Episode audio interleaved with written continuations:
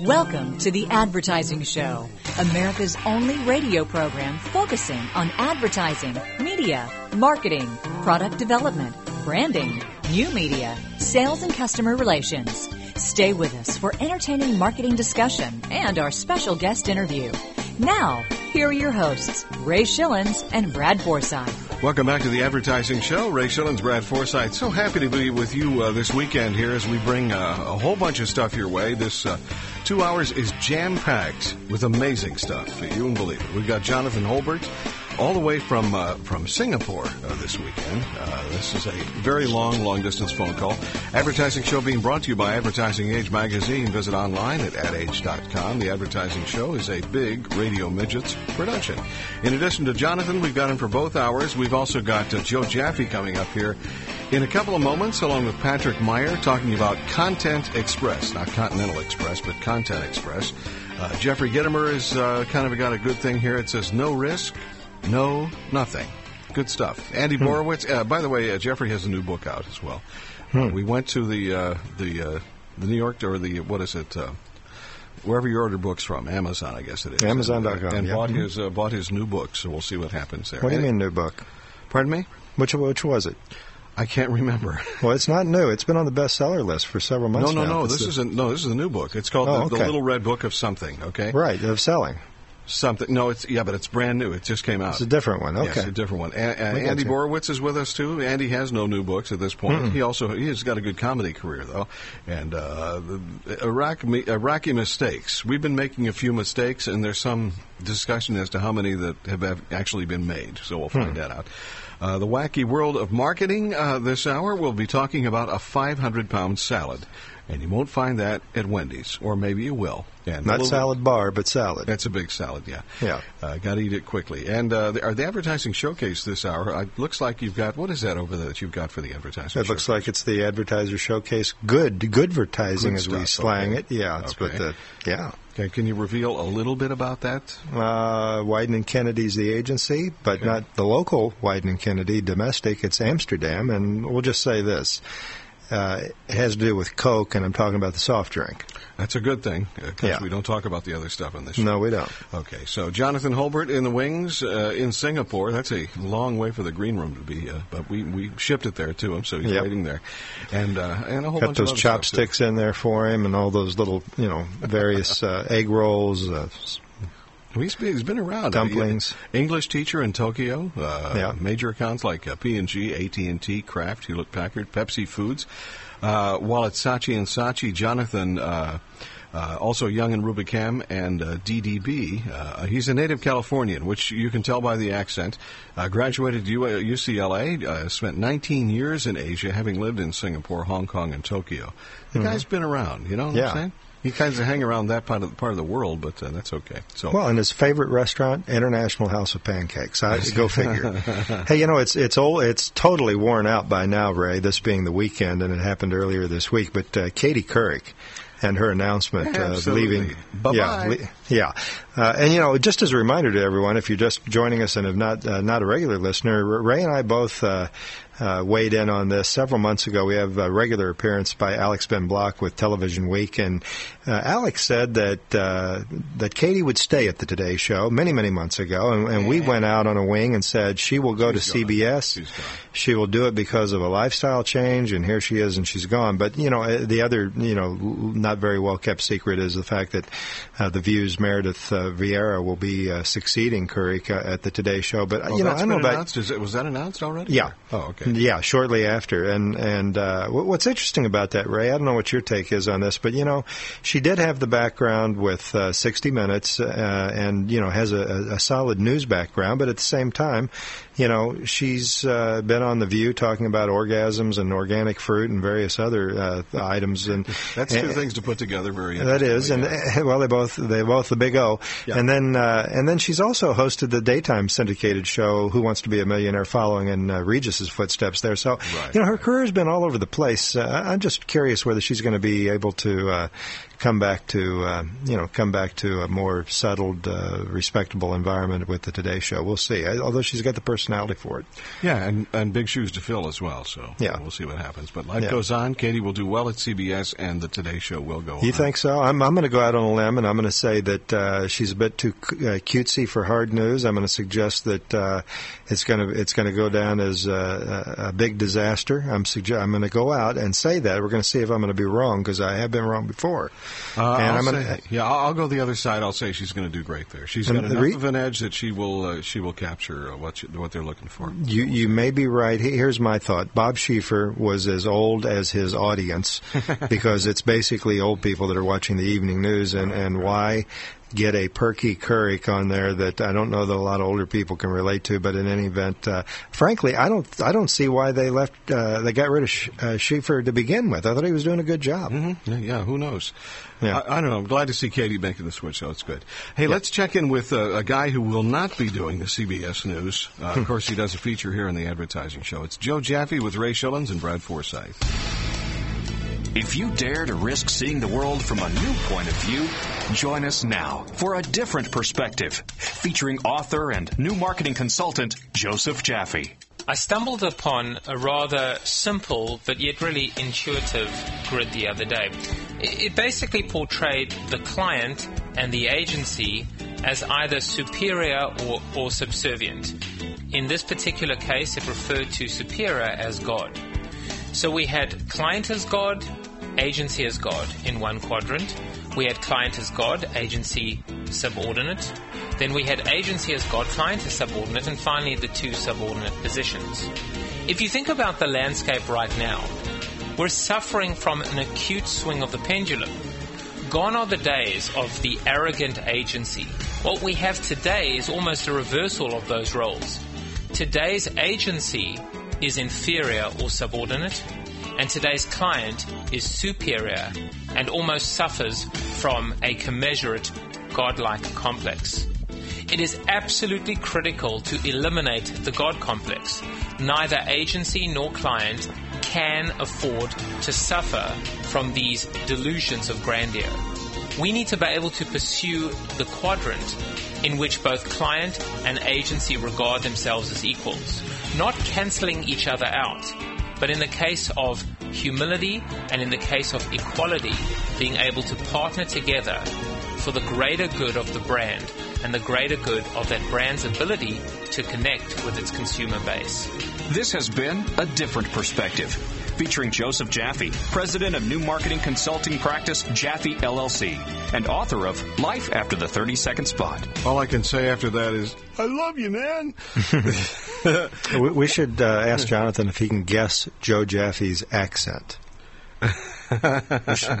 you win a free T-shirt. Yeah, something like that. I, I, the yeah. one thing Joe left out of that was the fact that there are egos involved. Yeah. But you know, I sure am glad. Let's have a coke and a smile, and uh, and life uh, is happy, and yeah. everybody gets along. Well, I don't know about that. So yeah, me neither. Boy, wouldn't that be boring too? Uh, we have uh, Jonathan Holburt, Holburt Consulting out of Singapore, and uh, Jonathan is going to be with with us this hour for a couple of segments, and the next hour for a couple of segments at the advertisingshow.com. It's an incredible web experience as well. You've got lots of opportunities to uh, uh, for podcasts and RSS feeds and just a bunch of good stuff there at the advertisingshow.com. It's a good place to go, and we're glad you're here today. So stay with us with uh, more with Ray Schilens and Brad Forsythe and our special guest, Jonathan Holburt on the Advertising Show.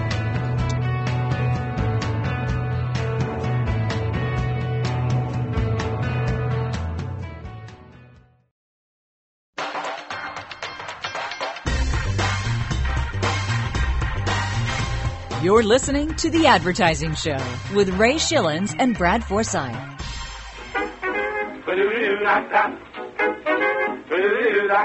Pepsi Cola, it's the spot. 12 full ounces, that's a lot. Twice as much for a nickel, too. Pepsi Cola is a drink for you. Glad you're here with us on the advertising show. Ray Schilens and Brad Forsythe with our special guest, uh, Jonathan Holburt. We told you a little bit about Jonathan before the break, but let me continue. He started uh, Holburt Consulting, uh, marketing uh, consulting company in uh, June of 2005, has clients in Vietnam, China, Taiwan, Malaysia, and Singapore, and has uh, written a novel which is in the process of now being optioned for, for a movie. And Brad and I would like to be in that movie. Okay? Mm-hmm. Is that okay, Jonathan? Uh, it's totally okay. Okay, yeah. could we have like a small part? Let me, like a walk that? on or something. We got Do you know small what a grip is? Oh, you I can got- be the lead. I got you grip. Oh, right, we got yeah. the lead. We got the lead, Ray. It'll be a love story. It's wonderful. Anyway, Jonathan, uh, all the way from Singapore, welcome to the advertising show, and thanks for taking time out of your weekend. Yeah, Jonathan. Uh, let's uh, let's jump into this. And by the way, if our audience wants to learn more about Jonathan above and beyond uh, uh, his company, you know, if you if you if you're a regular reader of the of Advertising Age, uh, excellent article just recently this past uh, March. Last month, uh, our brand's becoming the export ideology of the 21st century, and we'll talk a little bit about that article in, uh, that you uh, submitted to Ad Age and and, perfor- and appeared in the, as I said, March 13th issue uh, in a moment. But before we do that, let's talk a little bit about, uh, I guess, uh, building brands in China in particular. You know, a lot of Western marketers are now challenged, I think, when it comes to uh, marketing brands to different cultures, and in particular ch- the Chinese culture. Uh, Are you finding that uh, Western-based brand companies and ad agencies and so forth are doing a decent job of marketing to Chinese? Well, some are and some aren't. I mean, one of the one of the ones that's doing the best job, I think, in China is Nike. Uh, when um, I think it was during the uh, the last Olympics, there was a Chinese hurdler who won the gold uh, medal uh, for hurdling, and um, the day afterwards, uh, Nike had put on a commercial uh, celebrating that win of that particular Chinese hurdler, and they put on a, a couple of uh, supers. And one super said, "They say that Asians aren't fast enough to win um, uh, speed races," and then the second super said, "They say that Asians aren't strong enough to win um, speed races." And then it shows the hurdler, you know, going through the paces and uh, gaining on the other hurdlers, and then he puts his arm up and he goes through the tape. And then the last super says they're wrong. Asians are number one, or something like that. And it was a major hit in China, absolutely major hit. And what Nike did when uh, when they ran that commercial is they connected very well with the Chinese consumer, to a point that the um, uh, the local brand Li Ning couldn't compete with them. And uh, so no, you, you, can, you can do quite you can do quite a good job in terms of marketing. Well, it sounds like Nike's uh, following their uh, their strategy that they're doing here in the U.S., and that's very interesting and I think appropriate that they maintain that same uh, same strategy globally, or at least certainly in China. Let's talk a little bit, staying with some generalities here for a moment before we begin to drill down on some specifics here, Jonathan. What are some of the more common mistakes that uh, you see from your vantage point that companies uh, make, uh, certainly U.S.-based agencies and, and brand marketing firms, when it comes to marketing their products and services for the Chinese consumer today? Oh, I guess not not understanding the cultural nuances and um, and making um, cultural mistakes that could uh, offend sensitivities. I mean, to be honest with you, Nike's a good example of that too. Um, after that huge success with that Chinese hurdler commercial, they came out with another commercial with LeBron James, uh, and he was, uh, you know, doing martial arts with all these different sort of legendary Chinese characters and winning, and that had the exact opposite effect of offending the number of Chinese by the fact that uh, he, you know, here's this NBA basketballer who's beating all these uh, Chinese legendary Chinese characters. But they were they were pretty good and fast and you know taking the commercial off air and apologizing for the cultural missteps.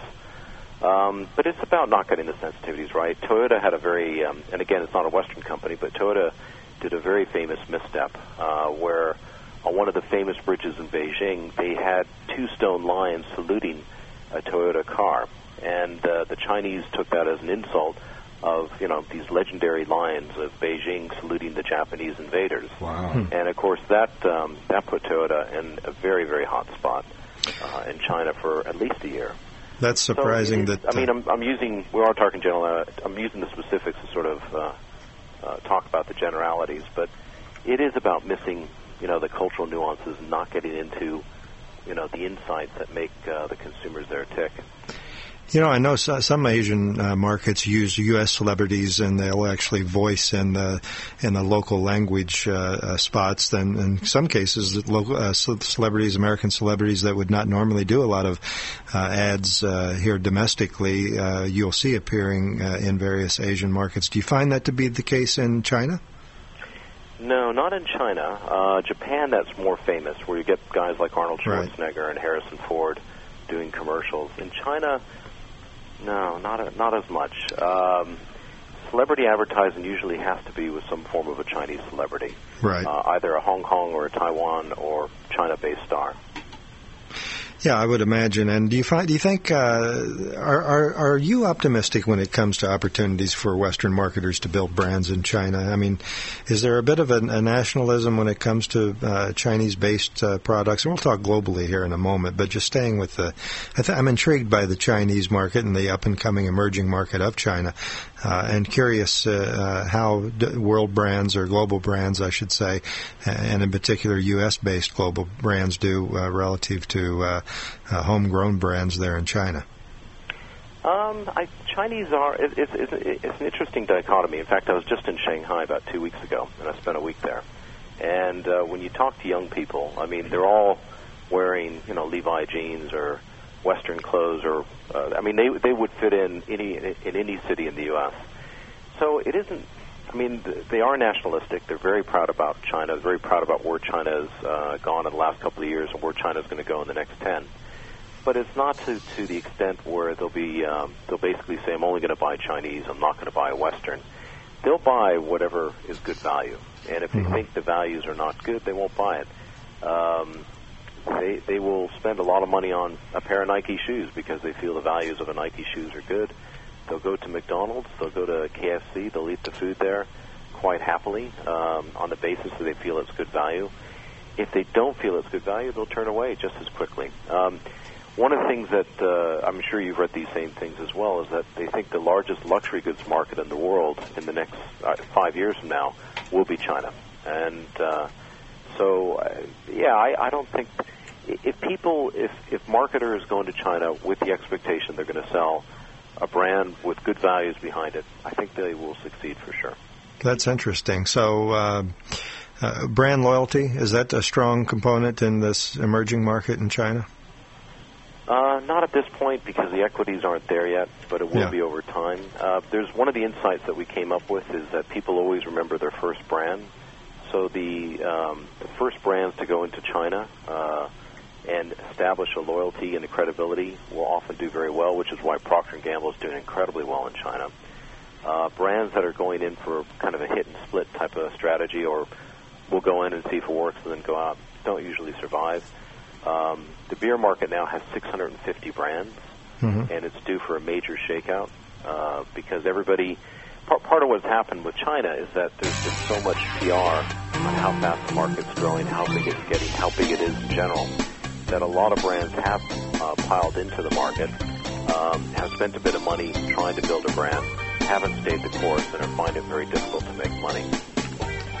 So you know, after yeah. I was going to say, Jonathan, excuse me, after the break, I'd like to jump into some of the uh, elements that you include in your article, which in particular the uh, shortcut strategy, which I think our audience would find interesting, and I know Ray and I certainly would. Oh, That's why we're going to ask yeah. the question. Yeah. We would ask the question, but first we're going to take a very healthy commercial break. It's a 500 pound salad There's plenty to go around for everybody, and it's, uh, I don't know what it's about. It just says 500 pound salad here on the sheet, so we'll find out. The wacky world of marketing, where nothing is uh, too crazy, I guess, right? With Ray Schilens and Brad Forsythe on the advertising show. And our special guest out of uh, Singapore this weekend, Jonathan Holburt at uh, Holburt Consulting. Back in just a minute with more on the advertising show.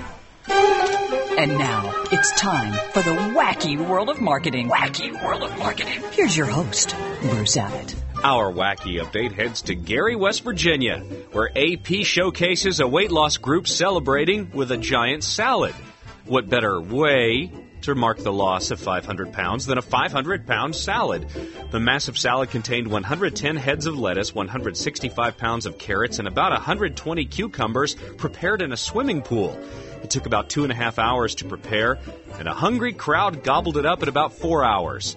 A coordinator of the weight management program through the Tug River Health Association says the salad represented the total pounds lost by about 27 people over a five month period ending March 1st. And that is a phenomenal accomplishment.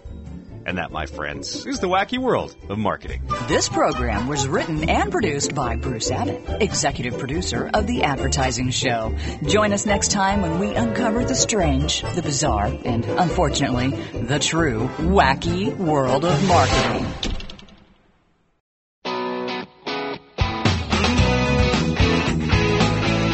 Make informed decisions about your company's advertising strategy. This is The Advertising Show. No one's gonna call you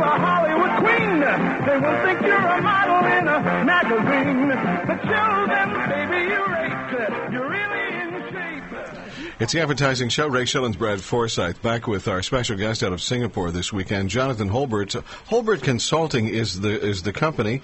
Do we have a website here at? Uh, I don't see one. I don't see Jonathan? Jonathan. Jonathan, what's your website? I don't have a website yet. I've been Well. so busy I haven't set one up. I got Okay. a website company I'm going to use in Vietnam, but I haven't actually gotten around to making one. Well, I heard they're cheap there, so that was a good choice. Oh, they're very cheap. And that web idea is a good thing as well. Yeah. So let's go with that. And by the way, I'm now uh, reserving HolburtConsulting.com, so if you want to buy that, it's for sale, Jonathan. Yeah, yeah, that, you saw that coming. there you go. That's Yeah. fine. Uh, well, okay, let's go back to the interview on that. Yeah. Okay. And welcome Yeah, back uh, to the show, Jonathan. Yes, uh, thank you again for uh, hanging around. Most uh, guests are gone by now, but in any event, the uh, let's talk a little bit about uh, marketing American. from Letterman. That's a problem. yeah, that's true. Let's talk a little bit about American brands and, and marketing uh, American brands in Asia, Asia, and especially in light of the uh, n- recent negative image of the U.S. What, what kind of challenges are you uh, strapped with, Jonathan, when it comes to battling, uh, let's say, less than favorable image of, of the U.S.? Well, I think uh, I think what brands have to do is sort of separate um, where the brand comes from to where the brand is trying to connect with local consumers. So any kind of American imagery would probably not be not a good thing at this point. Right. Um, but you know, so what brands do is they use local talent, uh, and most importantly, they'll use local insights to drive the bra- the growth of their brands in local markets. Uh, we used Nike as an example before, but there's there are tons of other examples as well of how uh, companies will try to latch onto something that's important locally to drive growth. A good a good example. I'll give you an Asian example this time. Uh, Samsung. Uh, five years ago in India, the two leading brands were um, uh, Sony and Panasonic. Five years later, it's Samsung and LG. And the way Samsung did it is they started to support the Indian cricket team. And by supporting the Indian cricket team, they latched on to something that was emotionally relevant for Indians, and then became uh, a very strong brand in India. And it's the same with with any market, China included, for American brands as well. McDonald's just recently in Singapore launched a uh, a burger called the Fantastic Burger. Fan in Chinese is rice, and it's actually a rice burger. And on that basis, they've managed to latch onto something that's relevant locally. And by the same tone, by the same token, it's coming from a multinational corporation that is American based. Interesting uh, idea, I guess, to get the local uh, local angle there. You know, um, I've mentioned uh, last segment, and I want to come back to this uh, outstanding article that you wrote in uh, Advertising Age: Are Brands Becoming the Export Ideology of the 21st Century? And in that particular article, you you talk about the shortcut strategy when it comes to global branding. First, describe the idea behind, uh, and then, if you could, behind the shortcut strategy, and then, if you could, Jonathan, give some examples that you're currently dealing with uh, in Asia with this particular strategy, and try not to use the word Nike when doing it this time. No, you must be working on Nike, or you must have just acquired that account. no, no, no. Actually, I just acquired HP, but um, the um, Well, there's a good plug. there's a good plug. Yeah. Um, the shortcut strategy it takes it takes years to build a, a brand, uh, to build brand equities that stick in consumers' minds. And so, what Chinese companies are starting to do is are recognizing that the amount of time and effort it takes to, to build a brand is very expensive, and it might be just cheaper to hook up with a brand that's already got that equity, and then l- use that to to propel themselves forward. Uh, so Lenovo went ahead and bought the uh, IBM's PC unit, and instantly turned themselves from basically the the largest IT brand in China into one of the most well-known brands in the world behind the IBM PC. Uh, it was an interesting strategy. You know, it's still there's still some questions on whether it will succeed, but um, but uh, it's a good strategy. Huawei, which is um, a very strong competitor with Cisco, is uh, has launched uh, has uh, you know gone into alignment with 3Com, and um, and then you've got a number of other companies like TCL, which is basically the largest uh, electronics company in China that's uh, gone into an alignment with Thomson of France, and by capturing the, leg- the legacy and the equity of these established brands, they're hoping to uh, the Chinese companies are hoping to leapfrog years of equity building and make themselves more established players overnight. A lot of what's driving this is the 2008 Olympics because the Chinese government wants to turn the 2008 Olympics in Beijing into a milestone for the country and its uh, role as one of the most important uh, countries in the world. in fact, what's kind of interesting about their whole strategy is um, China was always historically known as the Middle Kingdom, as in the center of the earth. And what they want to do is they want to become the Middle Kingdom again, which is basically the center of the earth's uh, political profile. And they're using the Olympics and they're using their brands uh, to to help drive towards this strategic goal. It's a it's a very it's it's an interesting thing to watch. I have to say. Do you think it's achievable? Oh yeah, definitely, without a doubt. Uh, China, um, it's it's funny. You don't see as much in in the U.S., but in this part of the world, China has become the 800-pound gorilla. And uh, even though Japan recently has gotten out of its funk and it's starting to grow again economically, and it's still a larger economy than China, politically, China is far more powerful in Asia. Everything is starting to center around China. Well, you know, staying with the uh, the since you brought up Chinese and the China market, uh, you know, it's, we probably ought to hold that, Brad. We've got, well, you're right. We we've only got have about twenty seconds. 20 seconds or so. So, you want to tease the question, maybe? Well, sure. Okay, hold on. Come on over here, cutie. No, oh, you mean mention this question before we go? Yeah. Well, we're going to talk about Chinese uh, consumers uh, that you know for a long time. I think we all know that they're hard-nosed bargainers. Uh, we'll just talk about how hard-nosed they are in China. Kind of like this stop set here on the advertising show. Commercial break and back with more uh, with Ray Schilens and Brad Forsythe. The advertising showcase on the way in just a few minutes. Stay with us.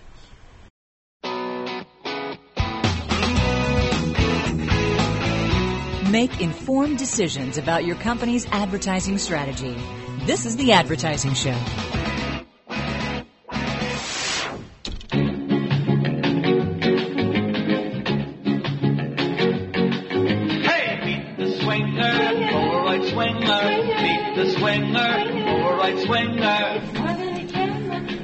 This is the advertising show. Ray Schilens, Brad Forsythe, and Jonathan Holburt, our guest. Uh, uh, he'll be back with us next hour as well. Okay, uh, out of uh, Singapore. Uh, Holburt Consulting, and when Jonathan said he didn't have a website, um, we're thinking, uh, no, Jonathan, you, you need a website. Okay, okay. So he's getting one now. He's going to get one because we made the recommendation. Right. So I think that's great. Anyway, a lot, lot of good conversation still to come with Jonathan in hour number two. A lot of good stuff to come your way this hour as well. In just a little while, we have uh, the advertising showcase featuring some cool stuff as well. Uh, so I found this very interesting. This is from MSNBC.com. There's news beyond Katie Couric. Uh, there are far more ads for fast food and snacks on black-oriented TV than on channels with more general programming. Researchers Yeah. report in a provocative study that suggests a link to uh, high obesity rates in black children. You know, I get so angry too as well about targeting advertiser. Excuse me, targeting advertisers here because You're getting full really- just talking about it. Exactly. Well, I'm, I'm drinking my diet Pepsi. Um, they, they really ought to be targeting the parents and say, "Come on, you guys! If, if you don't buy that stuff, they're not going to eat it." Okay? Uh, I don't know. I, I just have a problem with Hmm. Well, uh, blaming advertisers for making kids fat. You got to be kidding me. Right, and but the, although I must say, you know, when you and I were children, they had better choices. You know, we just had better choices out there, and we, you know, Do you really think they did, though? I mean, seriously, you think they had better choices? I think overall, uh, you know, we were eating less processed food at home. Okay, that makes when, sense, When, sure. when we did go out to eat uh, at a McDonald's, you had one choice. It was a order of fries. It wasn't super size Wasn't or large, medium, or small. okay, I see what you're saying. And it was just a single burger. They didn't have, you know, I, I didn't know this. I saw it the other day, Ray. Uh, I don't I don't go into McDonald's and haven't for a long time, but uh, in keeping with the let's eat large portions, it blew me away. I saw a uh, fish fillet commercial for McDonald's the other day, and I thought, well. I used to eat those fish fillets back when uh, just to have something different after you go to McDonald's, you know, four days in a row. But here they show you can either get a fish fillet or a double fish fillet. I mean, come on, you get two of them stacked on top of one another with the bun. I mean, w- w- w- h- how clever was that? Let's just give them more and charge them twice as much. or more, silly. more than twice as much or something. Yeah. Wow. Yeah. Maybe fish wasn't moving as quickly as they thought, so consequently, uh, we we need to sell some more fish. Have you seen that? No, I really haven't. I Yeah. was I was in a Wendy's. I like the original um, Wendy's Square burger. The square, Yeah. and they still have square burgers, but they've gotten into so many different things. Uh, Earlier today, I had a turkey and Swiss on some type of bread that they've named. They've claimed their own name. It's it's not. Uh, I don't even know what it's called, but uh, Huh. it wasn't bad. The only bad thing is had it had a lot of mayo on it, which I wouldn't have put on it, but uh, that's okay. But Yeah. uh, you know, they, they this study uh, comes from a study that lasted one week in the summer, which may have some uh, you know uh, variables on the study. Commercials on uh, BET, Black Entertainment Television, the nation's first black targeted cable channel, were uh, compared with ads during the afternoon and evening shows on the WB network and on the Disney Channel. Of the uh, nearly 1,100 ads, more than half were for fast food and drinks such as sodas. Uh, 66% of the fast food ads be on T- BET compared with 34 on the WB and none on Disney. Uh, so uh, anyway, I, I, I don't know. You, you know who Wally Snyder is, right? Yes, yes. President and CEO of American Ad Federation. A hundred years old this year. Congratulations. Well, not him, the oh, Federation. The Ad Federation, yeah. Right. Even though it may be close, it's a close call. But uh, you know, we're, we're both friends of uh, Wally Snyder, and we think he Mm-hmm. does an outstanding job for AAF. And I was a little surprised. It's not necessarily that it's Wally's idea, but his face and name is connected to it. I've been spammed four times by Wally Snyder AAF CEO trying to get me to subscribe to the uh, AAF Smart Brief. Well, I already subscribed to the AAF Smart Brief, and he gave me one shot. Then he gave me a second shot. He says, "Now don't forget." a third, and this goes on about four or five times over the last two weeks. I decided to print this out so I could be reminded to talk about it. And in very small type on this one page, it says, "If you are already an AAF Smart Brief subscriber, please excuse us. We must have multiple email addresses for you. To stop further emails to this address, click here. Rest assured." your other subscriptions won't be affected, and that's in small type at the very bottom. But of all comp- of, lo- of all organizations, the American Ad Federation to be spam spamming people. people, and I got to tell you, that.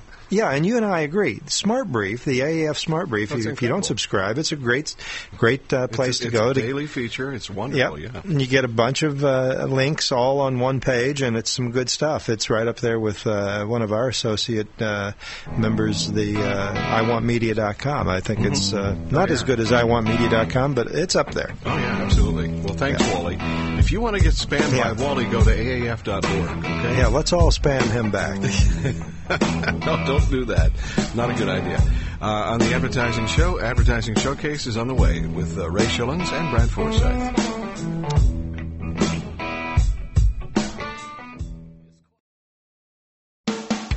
Simplifying the complex world of advertising.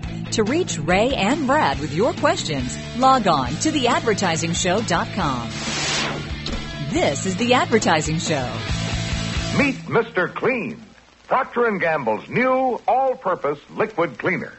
Mr. Clean gets rid of dirt and grime and grease in just a minute. Mr. Clean will clean your whole house. Being a former uh, client for uh, for our special guest uh, this uh, this advertising show, Jonathan Holburt, he's probably got a, a lifetime supply of Mr. Clean. Mm-hmm. And uh, kind of looks a little like him too. I hear. Oh, does he really? No, I don't know. Okay. I haven't seen a picture. I was going to say I've not seen because he doesn't have a website. Okay. I like the earring though. Yeah, they actually brought back Mr. Clean. Uh, we were at a food show, uh, and and there was Mr. Clean standing there in white pants Really? and a t-shirt, and it's like, what He's are you doing here? Yeah, he's very young and muscular too. So apparently that stuff is good for you. Every week we look at the uh, the upside and the downside of advertising, and you know we have some streaks here, kind of like uh, your favorite ball team. Uh, we have uh, some good stuff for you this week. Let's listen. And now it's time for the Advertising Show's Advertising Showcase, an outstanding example of on target advertising for the good stuff. Here's Ray and Brad. And it's good. I like that. What do you Yeah. got there?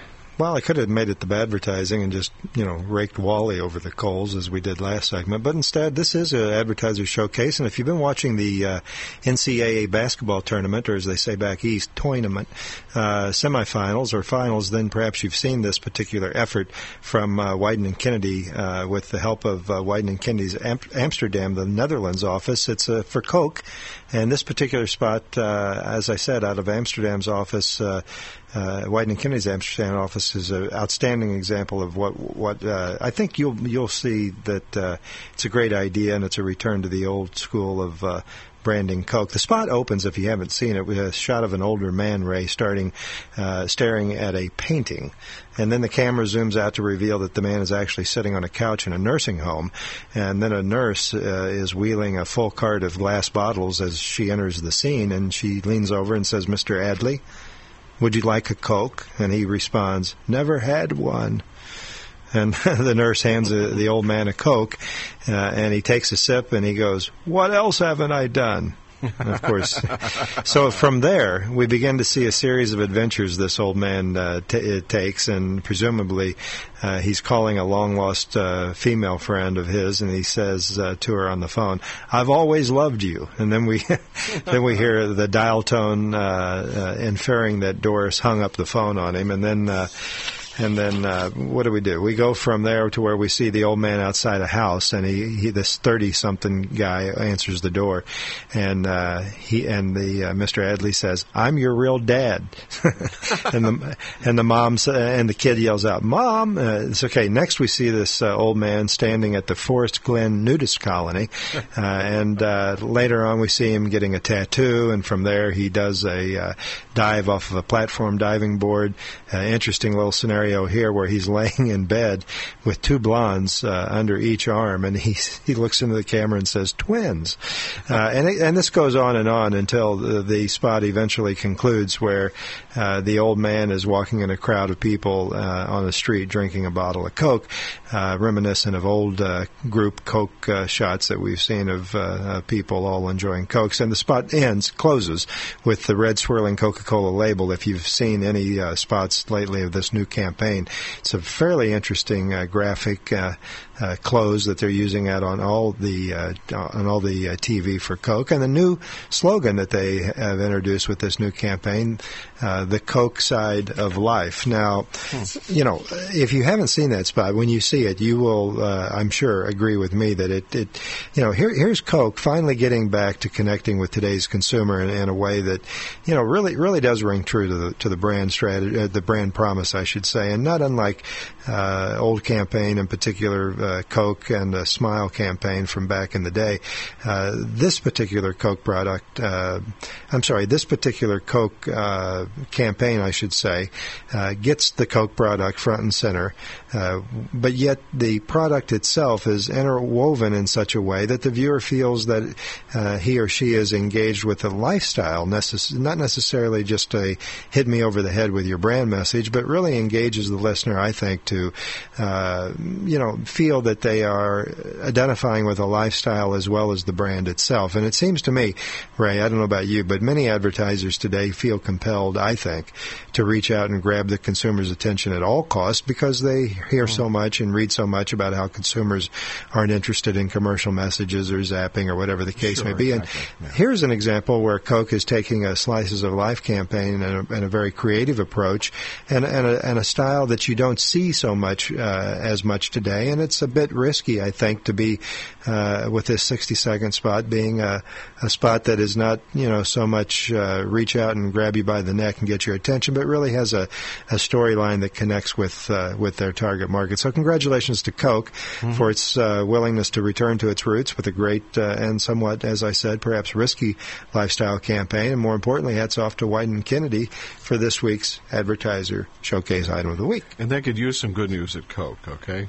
Uh, Yeah. things are not been have not been looking up lately, so it's Man, nice and they're so big, you know, you lose a point or two and you're talking about a whole bunch of money. But yeah, and I think there's some lifestyle things going on there, Ray. I mean, you know, a lot of people drink water nowadays and they're getting away from the the sugar-based drinks and Sure, you know, Coke has some challenges with that. Yeah, we were talking about high blood pressure, uh, which is not a good We thing were? to happen. Well, Oh, you mean was, off the uh, air. Off the air. Sam. And uh, no, and uh, the fact that carbonated beverages are just not good for you. Uh, Yeah. So unless they're microbrews, I've heard that's uh, you know it's something to look into. Microbrews with the soft drinks, not the beer. Yeah, micro, just microbrews, pal. That's all. That's all I need. Oh, brews. I Brews. got you. Exactly. Yeah. So I had no. an anchor steam the other day. Did you really? Yeah, you've you've had those. Yeah, That's out of the- San Francisco. I, I, I we've had the St. Arnold stuff. It's very good. St. Arnold, that's your local beer in Houston. Very, yeah. very good. It's wonderful. Uh, we have uh, we have more uh, to come next hour uh, with our special guest Jonathan Holburt out of Singapore this weekend on the Advertising Show at theadvertisingshow.com. You're probably there right now, and that's a good thing. Whether you're listening uh, uh, in the United States or in Europe or in Asia, we're glad to have you as locked into the Advertising Show as we stream the show live. We've got those podcasts and RSS feeds, and the whole thing is made possible by the Ed. people at Johnson Wax. No, uh, Ed Schipul, uh, Schipul.com. It's S-C-H-I-P-U-L dot com. And Ed is a very creative guy when it comes to web marketing. He's helped, Even though he doesn't do any of the work. no, he has, uh, he has his, uh, the lady who cleans his house actually does the work.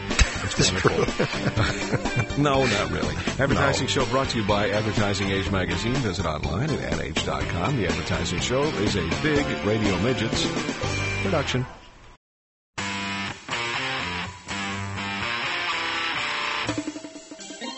Welcome to the Advertising Show, America's only radio program focusing on advertising, media, marketing, product development, branding, new media, sales, and customer relations. Stay with us for entertaining marketing discussion and our special guest interview. Now, here are your hosts, Ray Schilens and Brad Forsythe. Well, we promised you an hour or two, and we're delivering, and you didn't even have to put a quarter in the jukebox to play this thing, okay? It's, uh, it's hour number two of the Advertising Show. Brought to you by Advertising Age Magazine. You can visit online at adage.com. The Advertising Show, a big radio midgets production. And we have a special guest, Jonathan Holburt of Singapore, back with us here in for a couple of segments uh, this hour. Also, uh, in just a few moments, it's Patrick Myers, the marketing insider. He's going to talk about Content Express. Uh, we'll find out what that is all about. And uh, a little bit later on this hour, Andy Borowitz has his feature. Who else do we have? Uh, oh, yeah, Jeffrey Gitomer. No risk, no nothing. And yes, Jeffrey has a new book, uh, and it's pretty cool. So, anyway. Uh, We'll get we'll get him back on the show, I guess. yeah, I think we need to. It's uh, it's some cool stuff there. Well, he's got a lot of stuff going on his website. Talk about a guy who knows how to market himself uh, via the web. He uh, Mhm. he's got some good stuff going on. I have a, a uh, let, before we play Patrick. Yeah. This is an Mhm. interesting uh, the uh, Seattle Post Intelligencer, Mhm. uh, and it says ads get us to buy a piece of the past. Okay, and uh, Oh, this is out of that, yeah. Spokane. Mhm. It says, does that advertisement showing mom making Chex Mix in the '60s make you cry? Nah. nah.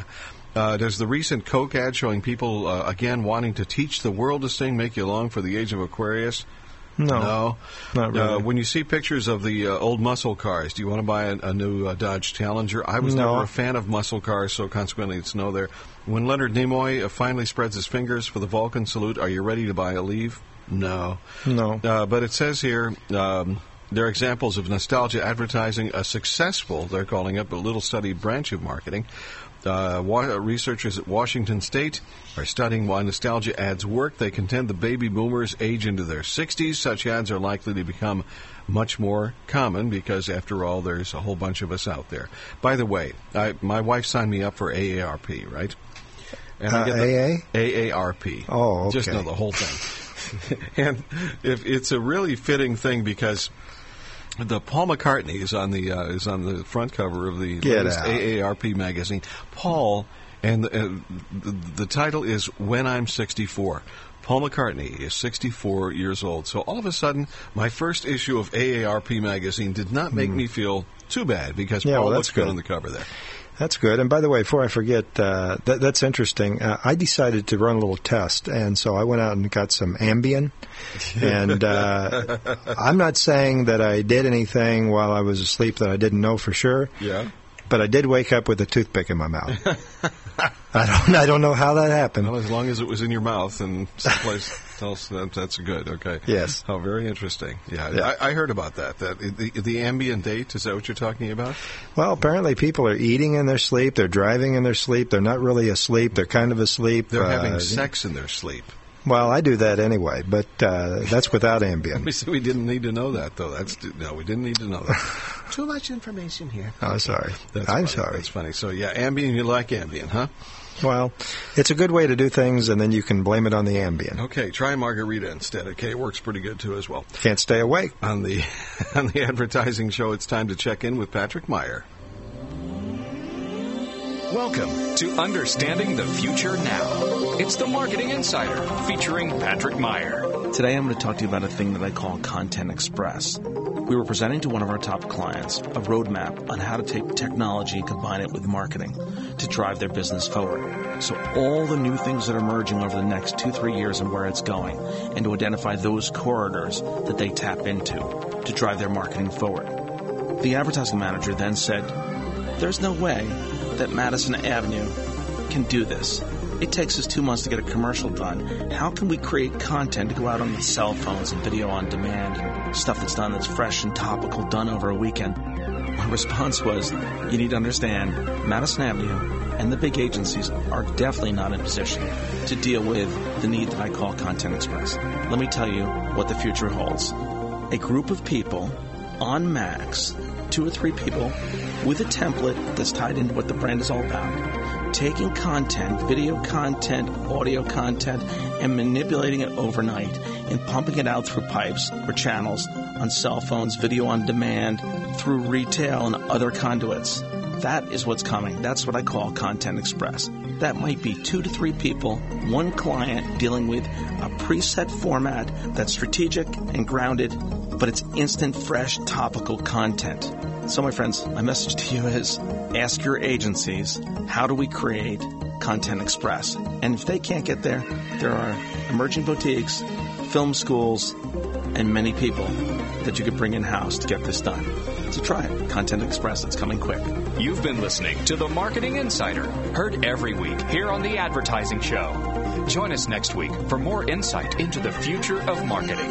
I'm Patrick Meyer, and remember, the marketing revolution is now. And with Content Express, you're allowed one carry-on. That's it. Okay. Oh, Hmm. that's something different. Okay. That's Always good stuff. Oh yeah, Patrick's uh, definitely uh, cutting edge. Matter of fact, sometimes he's bleeding edge, but that's okay. We allow him to do that as well. Content Express. What a concept, huh? Mm-hmm. Once again, if you're a, a, a person who is doing marketing and advertising and you're not thinking along those lines, uh oh. you're, Yeah. You're preparing your old catalog to ship out at the end of the month. Or a direct mail piece. Yeah. Uh, no, there's other ways to do it and a lot better as well. So Yeah. that's, Hey, you know, if I were to mention one of the fastest growing media last year, 05, you'd probably be surprised to know that outdoor advertising grew by 8% Wow. to more than $6.3 billion, according to the uh, OAAA.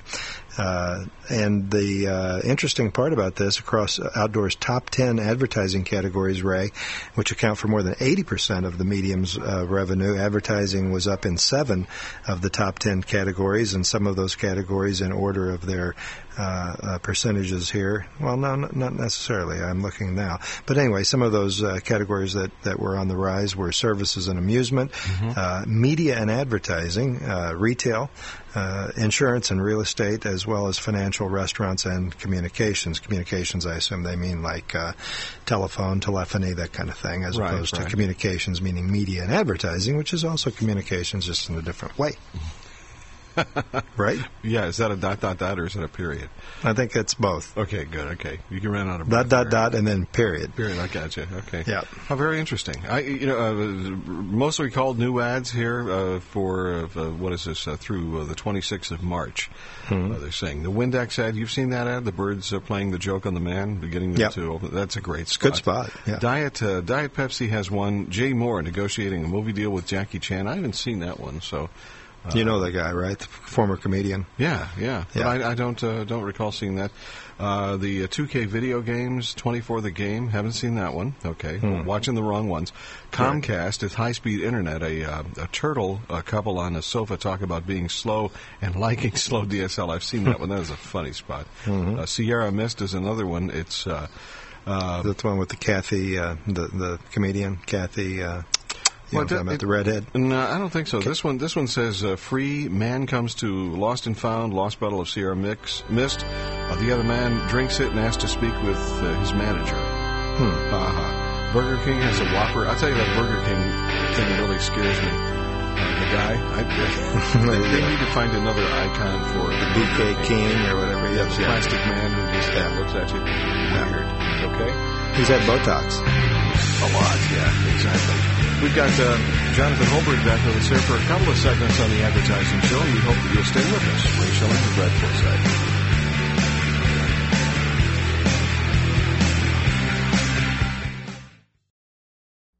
Make your advertising dollars work smarter.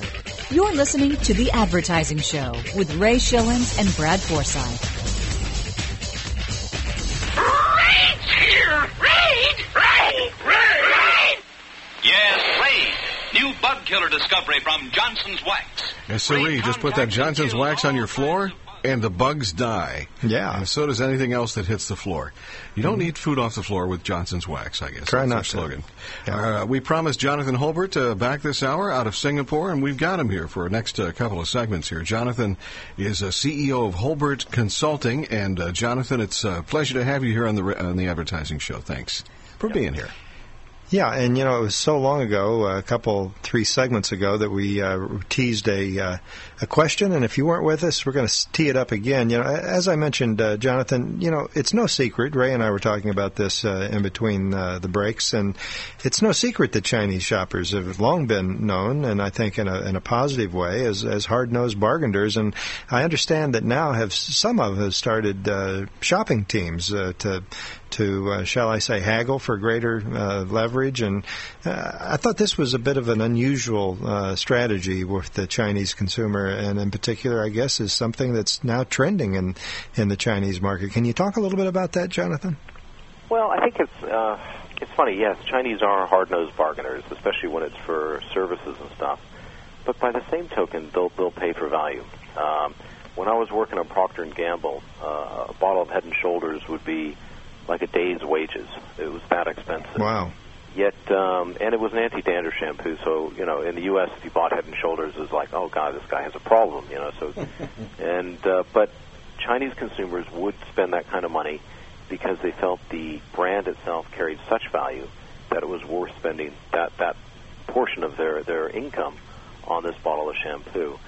Uh, by the same token, they will be, you know, the largest luxury goods market within the next five years. So, on the one hand, yes, they will be hard bargainers on things that they feel, you know, they can get cheaper or don't have a perceived brand value. But by the same token, they'll pay a lot of money for something that they feel does have that, per, you know, perceived brand value, which makes building those brand equities that much more important. So is it is it just a uh, uh, is it not is it a mis- is it a misnomer? I guess is the word I'm looking for. That that some Chinese uh, enter department stores, for example, and treat price tags as mere starting points, and there's haggling going on in that kind of environment. Uh, there, I'm sure there's plenty of Chinese who would do that, and I think it's mainly just a cultural thing that if they come from rural areas, uh, uh, the starting price is just that, a starting price, and you negotiate downwards from there. Uh, but that's, uh, I, I would be surprised if an urban Chinese would take that perspective, but I would not be surprised if a rural Chinese or a Chinese from a third tier or second tier market would. And it's just a cultural thing. I, I just think it's more uh, a fact that in any, in fact, it wouldn't be just the truth in uh, China. It would be true in any of the major emerging markets where people um, who aren't used to the way p- uh, goods are sold in, in urban areas will treat a price tag as just a starting point for negotiation. Yeah, I'm, I, am sorry to just stay on China because I find it uh, so intriguing. I hope our audience does as well. A lot of the other Asian markets, many of us are familiar with, but uh, in particular, the Chinese emerging emerging market, uh, China market, is such uh, such an uh, unusual and interesting and intriguing uh, market that we over here, I think, do not have the insight certainly that you would have. Do you think China has has begun to develop a creative culture as it relates to the uh, the advertising and, and, marketing community, and I'm curious how does the, how does the Chinese business community view creativity? Oh, I think the feeling right now. Well, yeah, they are starting to develop a, a, a very strong advertising business, but in terms of creativity, it's still a very literal. For the most part, it's very little literal marketing. People want to be told more about the product. They want to be educated a bit more about the product. Uh, then once they've been educated, then they'll buy it. Uh, in terms of how you drive the image, uh, the image has to be perceived in a way that's, uh, again, aspirational. Uh, so how you dress the, the talent, how you make them look, how you make them up, will all drive, you know, whether or not this product will be bought.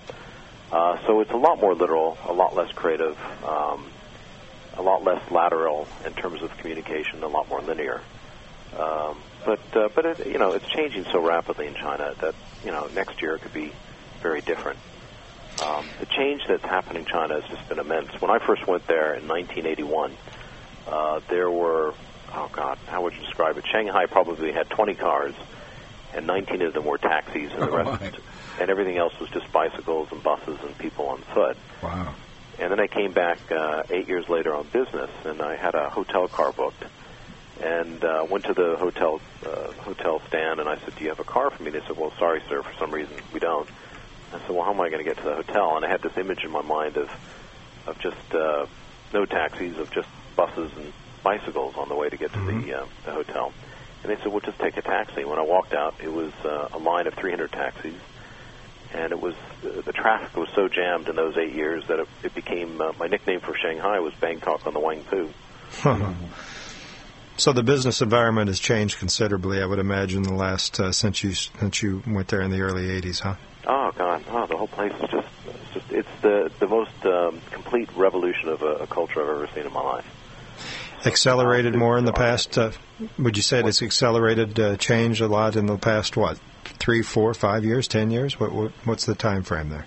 I would say the um, the change has been rapid ever since the early '80s, but it's been accelerated in the last five years. Mm-hmm. Um, at one point. I think Shanghai had uh, one quarter of the the cranes in the world located in the city. Hmm. Uh, there was that much building going on in Shanghai, and it's still the building going on in China is still immense, unbelievable. And the acceleration pegged to any particular point in, in history five years ago? Anything happened in particular to accelerate the I think growth? the tipping point happened. I think everybody realized they could make money in China, and then the investment started to increase that much more rapidly. Mm-hmm. And uh, the Chinese government also invested very heavily in infrastructure. Uh, one of the things that China is trying to do is they're trying to be the first in a lot of things.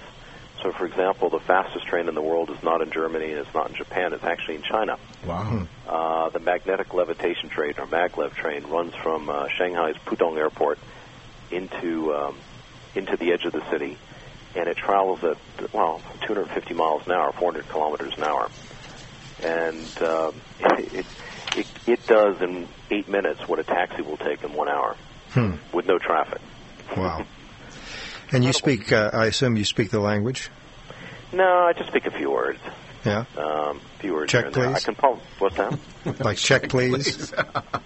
Actually, check's an international word. You say yeah, check anywhere, they know it. Too. Right, right. Except for Czechoslovakia. Except in Poland, yeah, right. Yeah, yeah Czechoslovakia. They say, uh, "Don't call me Czech." Two hundred fifty, and, and, and, there's one city that has the the uh, tallest building as well. Is that uh, we're, we're over there? It's, it's Singapore, huge, isn't it? it? It is Singapore, I thought at least, huh? No, is it, Taipei. Taipei, oh, one, Taipei. one of the Taipei, tallest okay. buildings in the world. Okay, okay. we missed it by a few neighbors. Well, we, there. we didn't take that earlier left, remember, Ray? You know, I hated geography. That's the way it goes. On the advertising show, it's Ray Schilens and Brad Forsythe. Our special guest is Jonathan Holburt out of Singapore. Holburt Consulting is the uh, the company, And uh, we're going to tell you more about him as we continue this interview in uh, just a few moments on the Advertising Show. It's uh, theadvertisingshow.com, an incredibly cool website you can go to to uh, visit for uh, all of the latest media news. Lots of great links on there, including RSS and podcast feeds. And we uh, invite you uh, to take uh, take advantage of those as well. It's a good chance you're listening to the Advertising Show, uh, either in its live state or in its uh, podcast state as well. So check it out if you haven't been there. Okay, theadvertisingshow.com. Back with more in a moment. Quick takes on sales and customer relations with Jeffrey Gitomer, nationally syndicated columnist in the network of city business journals and other great publications worldwide. If you're offended by common sense commentary, don't you dare listen. Now, here's Jeffrey. You ever heard the old expression, no risk, no reward? Sure you have.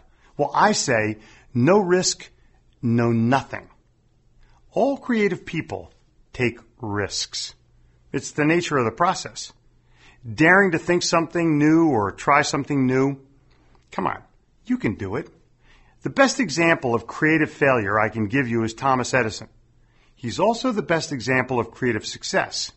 He thought, he studied, he tried, he risked, and he failed thousands of times. He also succeeded big time. Thousands of brilliant inventions and ideas, tens of thousands of failed ideas. Wherever your creativity takes you, risk comes along for the ride. It's a natural part of the process. Enjoy the thrill of it like you would some roller coaster ride. Listen, if you play baseball and you fail to get a hit two out of three times for 20 years, you'll go to the Hall of Fame with a 333 batting average as one of the greatest who ever played the game. The key is for you to have the courage to take the risk. And if you have a little bit of self confidence, I promise you courage will come along for the ride. Go for it. Quick takes on sales and customer relations from The Advertising Show, the only radio show in America featuring Jeffrey Gitomer as a regular weekly guest. To learn more about his books, tapes, CDs, and speaking engagements, log on to Gitomer.com. G I T O M E R.com. And tune in next week when we'll hear Jeffrey say, This is Jeffrey Gitomer, reminding you that if no one responds to your ad, it may be because your ad sucks.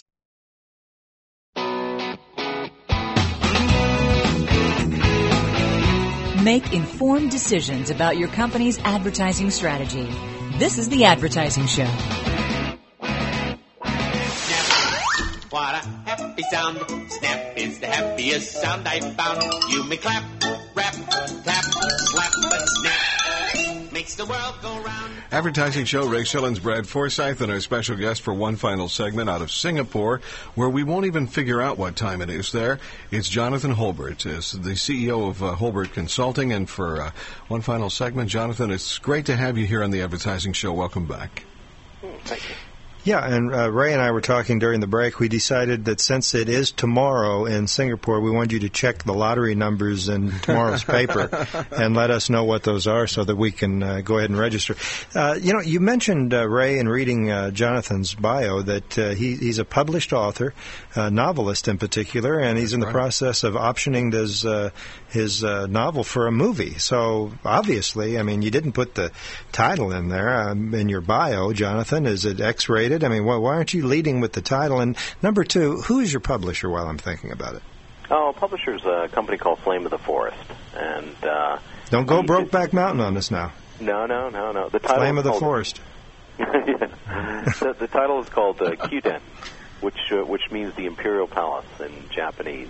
Ah. And, it, and it's about a uh, ex-SAS commando who breaks into the Imperial Palace in Japan to steal three sacred regalia, a sword, a mirror, a jewel, for the for a Yakuza billionaire. With oh, by the way, without which no emperor can rule, because they all need the sword, mirror, and jewel. For a Yakuza billionaire whose family lost the throne of Japan 600 years before. Wow. Hey, to So- tell you that was done before, Jonathan, that's called Happy Days. Okay? So Yeah. sorry about that, pal. Right. Well, and plus, you don't have to buy the book now. You just told us the story. How- When did the book come out, Jonathan? Happy ending? Uh, it came out nine years ago. Yeah, and how's it how's it doing in sales? Ah, it's okay. I mean, it's sold about 10,000 copies. Oh, that's Um, decent. Yeah, it's not bad. The uh, and it sells on Amazon. The the uh, RGM Associates, which is a Sydney-based uh, outfit, uh, has been negotiations with my publisher and I to, for the movie rights for the last four months. And the woman who um, who runs it is a woman named Robyn Gardiner, who's Cate Blanchett's agent. And so, yeah, we'll see what happens. We're still in And- negotiations on it. And so it'll be an, an Australian uh, uh, filmmaker that will uh, shoot the film, or is this just the uh, negotiation for the script? Oh, just the negotiations. I mean, she's got offices in Sydney and she's got offices in L.A. So, uh, I mean, she's based there, but it, you know, it'll probably be an L.A. Uh, outfit that does the shooting. I would think. Okay, Brad, Brad would like to play uh, Barney Miller on that movie, and I'll be Barney Fife. Okay, would that work for you? I see a free trip to London, uh, to L.A. coming up soon. Yeah, really. Uh, let's talk a little bit about uh, the rise of uh, leveraging China and, and India in particular uh, for secondary markets like Vietnam uh, and soon Indonesia. I know in a lot of cases these larger markets leverage their brands to open up some of these secondary markets. What can you share with us that we might not understand about this process, Jonathan? Oh, okay. Well, one of the things you were talking about is how fascinated you were about the rise of China. One of the things that um, has driven the growth of Asia has, in fact, been the rise of China. Uh, what happened was China uh, opened up its markets back in 1980, I think it was, when Deng, uh, Deng Xiaoping, who was then leader, said it doesn't matter. It doesn't- matter whether a, a cat is black or white, as long as it catches mice. And um, so then everything was focused on driving their economy, and they have you know, they have a, they've had a lot of issues with corruption, which they've combated, and they've had a lot of issues with transparency, which they're combating. But um, economically, they've grown so rapidly, so quickly, uh, that their economic power has translated into political power. And Vietnam, for example, and Vietnam's a good example, is has always been a historical enemy of China, and they've always been a very doctrinaire communist country as well. And they watched how fast uh, China has grown how fast, how powerful China has grown, and how quickly they've done it through economic progress. And because of that, um, reformists within the Vietnamese government were able to drive through the kinds of reforms that have allowed Vietnam to emulate China in terms of the economic opening to, to Western companies or overseas companies, I should say, not just Western, Western and big Asian companies like Samsung and the Japanese ones. So it's um, so China's role as in terms of driving progress in the region has really been understated. Uh, they have because they've done so well, they have convinced these other countries to change their policies. Same with India. India was always again an historical competitor to China. They fought a very bad border war in the early '60s, and um, and again, India you know looked at how successful China has been, how powerful it had, it had grown, and again, the reformists within India said we have to change the way we do business. Otherwise, we're just going to be uh, pawns of China because China obviously has got the magic formula. So China's um, uh, role in the region has been very significant in driving reforms in a lot of these countries.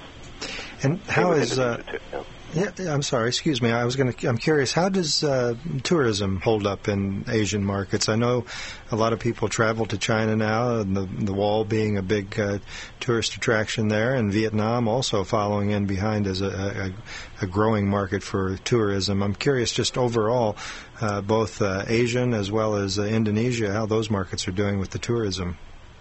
Uh, pretty good. Indonesia is having problems, but they're having problems because of all the terrorist incidents Right. and uh, the, the the warnings from various governments like the U.S. and Australia about uh, possible terrorist attacks. But otherwise, I would say tourism in this part of the world is doing very well. Indian tourism is up dramatically. Uh, certainly, China's tourism is up dramatically. It's uh, I would say it's only really Indonesia that's that's down as far as I can tell. Thailand is down because of the recent political problems. Uh, even the problems that they've had in the south with the um, Muslim separatists have not really have not really affected uh, Thai tourism that much. But the recent political problems with the prime minister stepping down have, have affected it quite a bit. We are unfortunately, uh, believe it or not, out of time. It goes so quickly, too, uh, Brad. Uh, when you have a great guest like Jonathan. Absolutely. Hey, Jonathan, I uh, want to wish you uh, best of luck on the on the option for the movies as well. Remember, call our agents. We're in the book, okay? and uh, thanks for being a part of the advertising show. Well, thank you very much. Thank you, Jonathan. Back in a moment with more.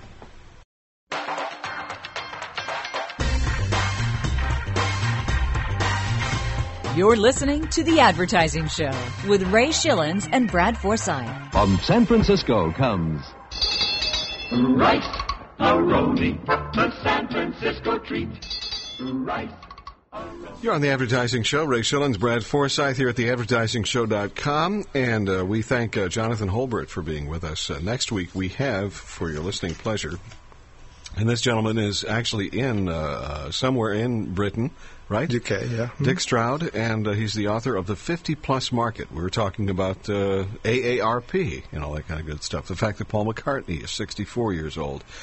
And uh, the both you and I are getting older, so this will be a real interesting interview. And it's Dick Stroud next week uh, on the Advertising Show. And as you say, out of the UK, we're going the other direction across the pond, as they say. Today's guest out of Singapore. Uh, it's worldwide, and we enjoy uh, everybody's uh, tapping into the advertisingshow.com as a great source for uh, connecting Stuff. up with us, no matter where you are. That's true, which Yeah. is what uh, what Patrick Meyer talked about in just a little while ago. Yeah. Uh, this is an interesting thing out of Information Week. It is. Um, uh, it says Dell, Apple lead in brand trust. Microsoft is dead last. It's a Forrester Research survey. Uh, also showed an across-the-board drop in trust in personal computer and consumer electronic brands in general. Interesting, huh? Bose, Dell, Apple Computer, leading technology brands trusted by U.S. consumers. Hmm. Uh, a new survey from the Forrester Research uh, said this past week. Uh, the annual survey uh, also showed an across-the-board drop in trust in personal computer and electronics uh, consumer brands. We said that a decline in trust causes brand erosion, price-driven uh, purchase, purchase decisions, obviously, which in turn correlates with uh, low market growth. Duh. Hmm. It was Yeah. a telephone survey, by the way. So I, telephone surveys are very interesting. I'm not sure uh, uh, How accurate? How accurate exactly? Yeah. Of course, I'm, I'm not sure about any surveys, but that's okay. Uh, Yeah. Best Well, overall. usually- I was going to say, usually they're sponsored by somebody that wants to prove a point or get some publicity, and yeah. I got a, I got a telephone call from somebody who was marketing a radio station uh, here in our home market of Houston, and uh, this was a this was a call on my cell phone, No. which I thought I signed up for the uh, the Do uh, not call. the do not call, but obviously I, I didn't. And a girl who was not exactly very well spoken uh, about uh, in terms of being a representative for the radio station, which I won't mention. Uh, was asking me to try this radio station. That's an existing radio station, and I said uh, I really. Uh, oh, and they were going to enter me in a contest to win something, and I said I, I really can't do that because we actually uh, uh, work for that uh, station. We do, uh, you know, the radio commercials and such. Mhm. Well, try it anyway, sir. You'll really like it. And it's like, oh my God. Hey, I think I got that call too. She said, "Hey, you want to listen to a new radio program?" well, it was it was weird to say the least, and it was on my Yeah. cell phone. It's like, what are you what are you doing calling me on my cell phone? That is weird. You know, you, you feel like they're infringing there. And, you know, that was a great, great uh, setup for this next item, Ray. Uh, San Francisco uh, startup is offering a new service that it hopes that will make television viewers uh, get as hooked on their cell phones as they are on their remote controls. AirPlay Network Inc. said it will be introducing a lineup of cell phone games tied to t- tied to live television broadcast. While watching TV, subscribers could use their cell phones to compete against others in real time by predicting plays in sports, choosing winners on reality TV shows, and picking answers on game shows. The first product, AirPlay Sports, is due for release in the fall to coincide with the start of the uh, professional football season. And uh, I think this is an interesting idea that really may have uh, may have some uh, potential. Frankly, Uh, it's backed by uh, four million dollars of venture capital from a, uh, an organization called Redpoint Ventures out of uh, California, I believe, and Oh, really? uh, cell cell phone technology provider Qualcomm also, I believe, has an investment. But uh, it's a, it's an interesting idea, and I think uh, I can see that working. I can really see that uh, working. And don't you just love all the new technology and what's going on there too, as well? Yeah. it's pretty cool. It's Mhm. pretty cool.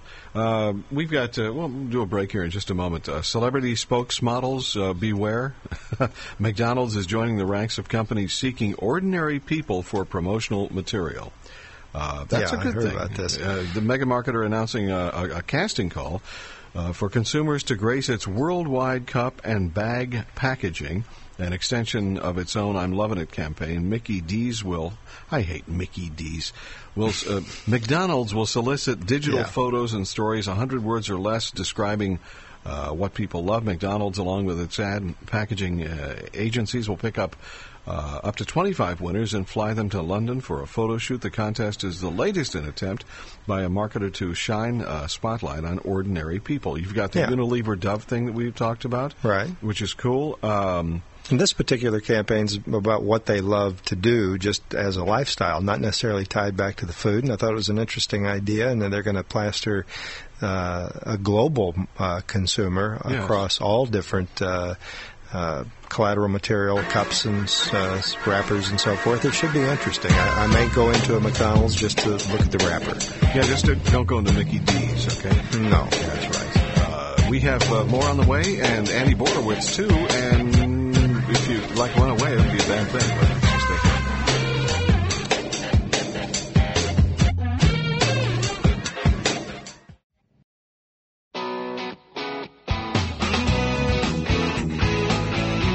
Make informed decisions about your company's advertising strategy.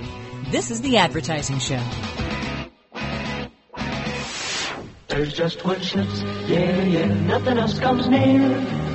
When you're out of Schlitz, you're out of beer. Just one beer fits, yeah, yeah. It's It's one the beer segment of the show. No, it's not either. Uh, but uh, but uh, it could be if we wanted it to be, I guess. Could be, yeah. Um, it's Ray Schilens and Brad Forsythe on the advertising show. Uh, Dick Stroud coming up next week, uh, author of the 50 Plus Market, and uh, uh, that's that. What did you have there? What do you got Yeah, there? we'll find out if he's calling in from London or where in particular in the UK. Yeah, Advertising Age Ray recently announced two key promotions. Uh, one, one friend of the show and, and frequent guest, as well as someone that we're familiar with that just hasn't appeared on the show. Scott Donaton, uh, this past week was an, uh, who's been an editor of uh, has been the editor for for Advertising Age for since '98, was promoted to associate publisher of the Advertising Age or Ad Age Group, and executive editor Jonah Bloom, a great uh, columnist, was uh, named uh, editor of Advertising Age magazine, which apparently means he's filling Scott's shoes. Donaton will oversee areas such as new product development, online extensions, conferences and events, and global licensing. We'll see how that goes. Well, I don't know what you're going to license globally, but have at it. Uh, Bloom, uh, who joined Advertising Age in July 02, will oversee the editorial operations and is uh, and its companion website, of course, adage.com, our sponsor. And I'm reading that not because of any other reason other than the fact that uh, Scott Donaton, who's been a guest here on the show, congratulations to Scott for his new uh, new position as associate publisher of Ad Age Group, which I guess means he asked for a raise and he didn't get one. Probably so. And Garfield's, as, as usual, a little bit ticked off about the whole thing. Well, he's always upset. Yeah, it's true. Um, you know, actually, Just he's permanently. You know, he, No, right. he's- he does he's a portray nice guy. that. He's a wonderful guy. Absolutely. He's been on the show before as well. We like we like him. He has been hasn't been on lately. That's I don't true. know. We're, we're going to have to figure out if we can find out if there's something he's pissed off about and get him back on. I think that that wouldn't be a hard thing to do. Here's a guy That's who's true. really never pissed off. He's just kind of, he's just kind of out there, if you know what I'm saying. Hi, this is Andy Borowitz for The Advertising Show. And now, here's this week's feature from The Borowitz Report. After stating last week that the United States had made thousands of tactical errors in the war in Iraq, Secretary of State Condoleezza Rice restated that number upward this past week, telling reporters that the actual figure was probably closer to a billion. Dr. Rice apologized for initially lowballing the number of U.S. mistakes, explaining, quite frankly, I forgot about a lot of the mistakes that Rumsfeld made. While acknowledging that pegging the number of mistakes in the thousands was an error, she added, quite frankly, when the United States has made a billion mistakes, what's one more? The State Department issued an official list of the billion mistakes made thus far in Iraq, but Dr. Rice warned that this list was far from complete. We are currently making between four and 5,000 mistakes a day, so this list is very much a work in progress. The list contains some well-known mistakes. Number one, expecting the Iraqis to greet us with flowers, but also some previously undisclosed ones.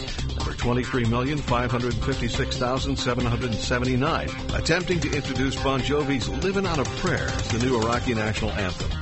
At a press briefing at the Pentagon, Secretary of Defense Donald Rumsfeld was mum on the list of mistakes issued by the State Department, but he said that later this week he would be issuing a list of mistakes made by Dr. Rice, and that number is closer to a zillion, he said. This is Andy Borowitz, and this has been a special edition of The Borowitz Report from The Advertising Show. To read more reports or to receive daily email alerts, log on to BorowitzReport.com. This is Andy Borowitz saying, keep it fake, baby. And I'm just wondering when Andy's going to start hammering on Tom DeLay, uh, Oh, yeah. who has uh, been in the news a lot lately. Uh, Tom, uh, Mr. resigned. DeLay, as we call him here in Sugarland, Texas, Oh, lives around the corner yeah, from our he's your- studios here. It's your senator, isn't he? Yes, yes. From your And, uh, district. yeah, he, well, he lives right down no, the he's, street. He's a he's a uh, what am I saying? Your district. He's a U.S. senator. I US demoted senator, him exactly, there. Yeah, exactly. But ironically, uh, and he was already already elected um, uh, and and won that election. Now they're going to have to run another election. Ironically, uh, one of the names on that ballot will be the mayor of Sugarland. This has Really? become it's become like a local uh, He- thing here. He's going to be the mayor. No, no, the mayor DeLay? of Sugarland may be on the ballot to replace Tom DeLay. Oh, I see what you're saying. We haven't quite figured that out yet. Why? But My uh, goodness. So I wonder if uh, who's going to be. Go ahead. You going to slide in and be the mayor then? Well, sure. Why No not? problem. No, no. Yeah. Can we start the campaign here? I can imagine, uh, you know. There'd be certain tax advantages to that. Hey, by the way, you mentioned vote for Ray. A lot of people don't know. There's been a lot of rumors around uh, the Today Show. We mentioned earlier in the show that uh, Vieira is going to be taking over Katie's job. Right. It's a rumor. It's a rumor, but it's going to start here. There's a possibility that Ray Schilens will be replacing Al Roker as the weatherman. it's just a rumor. You stay tuned. I'm going to go ahead and get that uh, stomach surgery first, so I can fill his shoes, and we'll be in good shape there. Well, maybe you can fill his shoes with whatever's left over after the surgery. Actually, I was a weatherman in upstate New York. I took, Get uh, out. yeah, I, I, part of my thing at the university, State University, was a, uh, a, a video, not a video, but a Meteorologist. Well, no, it was it was a video class, and uh, and uh, I chose to be a weatherman. So Oh, I, I actually was a weatherman. I had to write the script, and and uh, it was really kind of cool. This You- goes you- back to the the early '70s, by the way. Well, you preceded Letterman, or you were right there with him, head to head. something like that.